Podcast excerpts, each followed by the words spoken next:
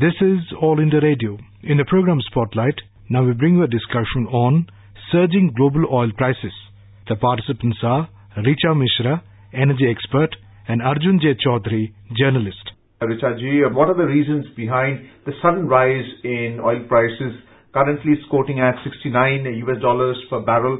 The Brent crude uh, grade then you also have uh, the WTI, which is just about $60 barrel. What has led to this rise in prices, especially with experts earlier citing that low demand will translate into low prices, but the reverse has happened? It's a very interesting situation we are in right now. Just let me take back few not a few, but almost two decades back. Such kind of volatility in the pricing was seen then when the Kuwait thing happened. The prices suddenly spurred up. And today, as we sit and talk, it's all more than 10% that the hike we see in Brent as well as in uh, WTI is also moving up. Now, the reason is, of course, the drone attacks which happened on Saturday at the facilities of Saudi Aramco. And the reason which led to Aramco shutting down its production and the processing plants. Was half of, almost half of oil was out. Now, there are two things to see. One, we should be worried what is happening because it not only impacts India, but it impacts the entire geopolitics. Second, now we should be prepared that kind of uh, darkness is looming up there in sky and all of us, the big consumers, have to worry about. Because most of our uh, countries like India are big time import dependent and they are our key suppliers.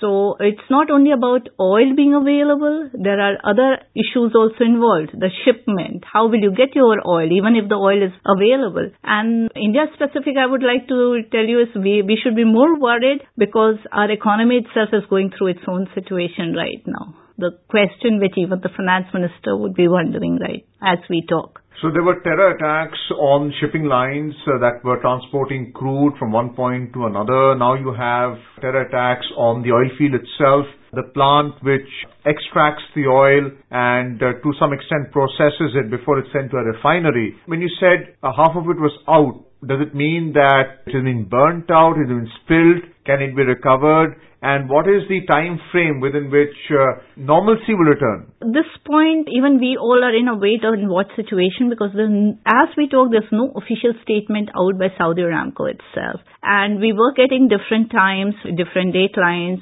Some said 48 hours, some said at least two weeks, some said even longer. But the latest what I heard was that Aramco has informally told uh, its uh, buyers that there'll be delay in even October supplies. So we are not looking at anything less than three to four weeks before some kind of normalcy returns. But the fear factor is something very different. How will Saudi Aramco, uh, Saudi Arabia react to the situation? We also have supplies from competing oil producing nations like the United States, which is now selling shale oil at competitive prices. You have Russia. Then you have the other OPEC nations on the other alternatives which can offset these supplies by Saudi Arabia, even though it is a major supply in terms of millions of barrels per day. Supplies are never an issue right now because the market is having oil. The issue is price. The issue is how easily it is available to us. One of our key suppliers, Iran, is out of radar right now because of sanctions and other reasons. Saudi Arabia supplies us, yes, we have a contract, but we have our own contest with it on Asian premium because we give a premium on the oil which we buy from Saudi Arabia. US oil is also there, yes, but it is expensive. US oil is not cheap. The tr- transportation cost itself is which needs to be factored in. And the US has very clearly told us time and again that uh, the government does not intervene in commercial deals.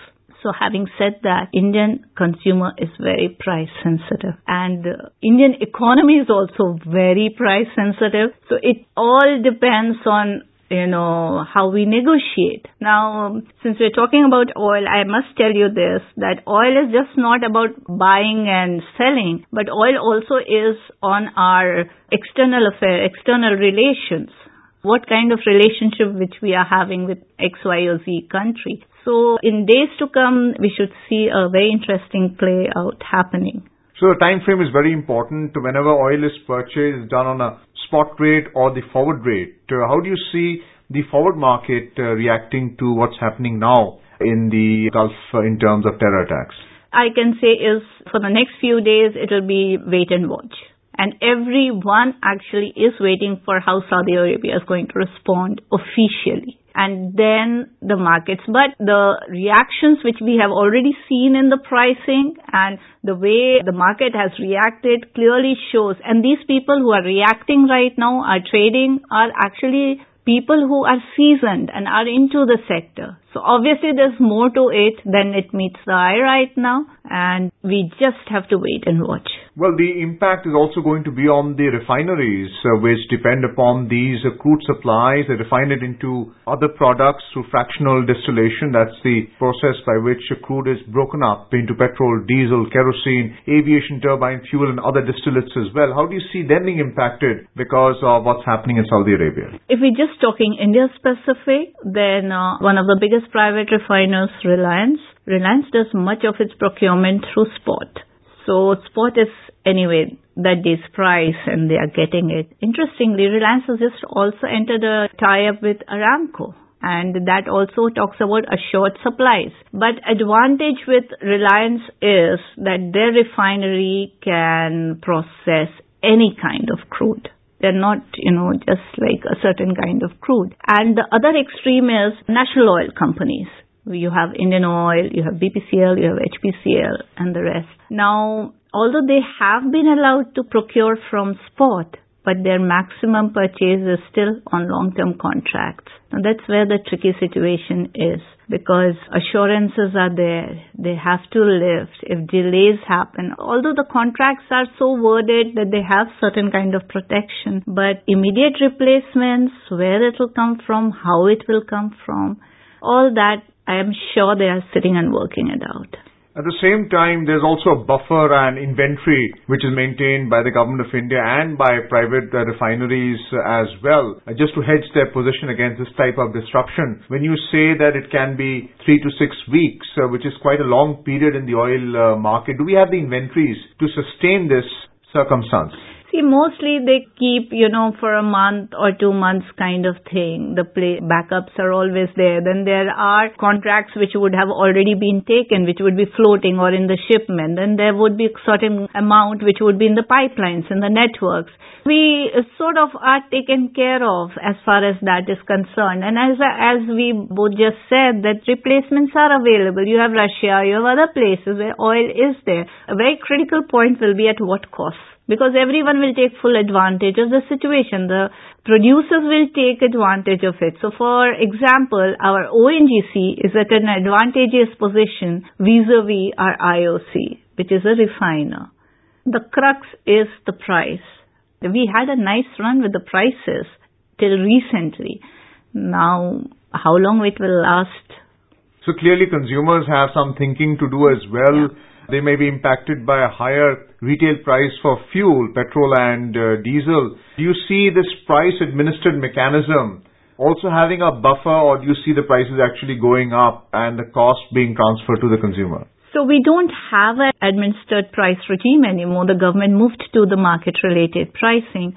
The interesting point is there is always an artificial control. On paper, it is market, but we all know and there's no return, but it is controlled. What we need to watch for us is we are going to have some state elections around the corner. So how far the government will be willing to let the prices be spiked? We have seen in the past, like when Karnataka elections were happening, the prices were artificially controlled. Another interesting aspect beyond petrol and diesel is you have your Ujjwala scheme happening, LPG subsidies you are giving. So there also the prices will go up, your subsidy outgo will will go up. So how will you manage it? So there's a subsidy burden and then there's a fiscal deficit also because prices once they tend to go up, they tend to also stay up. Uh, what's the oil bill likely to be for Government of India? See, right now it is very difficult for us to tell the numbers as to how far and how long because as I said, the situation is very dynamic right now. So if something happens and Aramco is able to control, because we, here we're talking about the biggest player in the market which has been hit. Now the biggest player in the market is able to get back and then this, we come back to the 50s when we are still, you know, comfortable. And we were in a very comfortable zone because uh, it was this soft oil prices only which was helping the finance minister to work out so many, you know, spends which we were doing. So we'll have to wait for a quarter at least and see how the next quarter will be and then react to those numbers.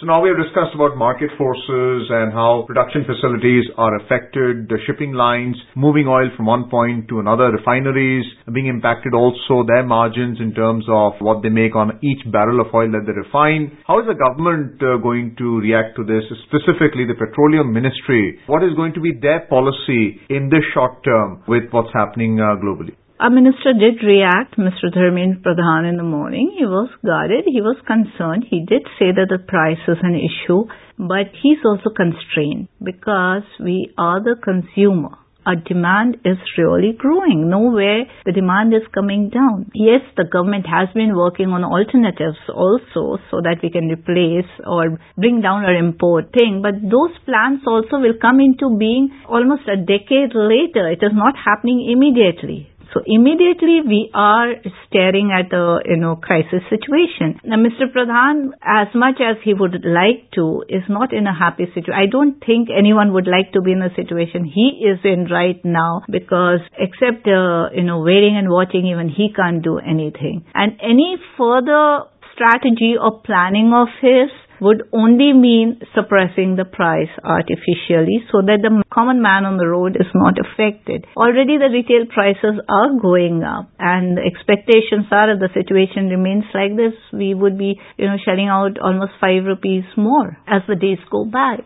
So he will need to do some thinking, but not immediately, maybe 48 hours down the line. If you look at the pricing structure of the retail price of fuel, there is a substantial component that goes towards the consumption taxes.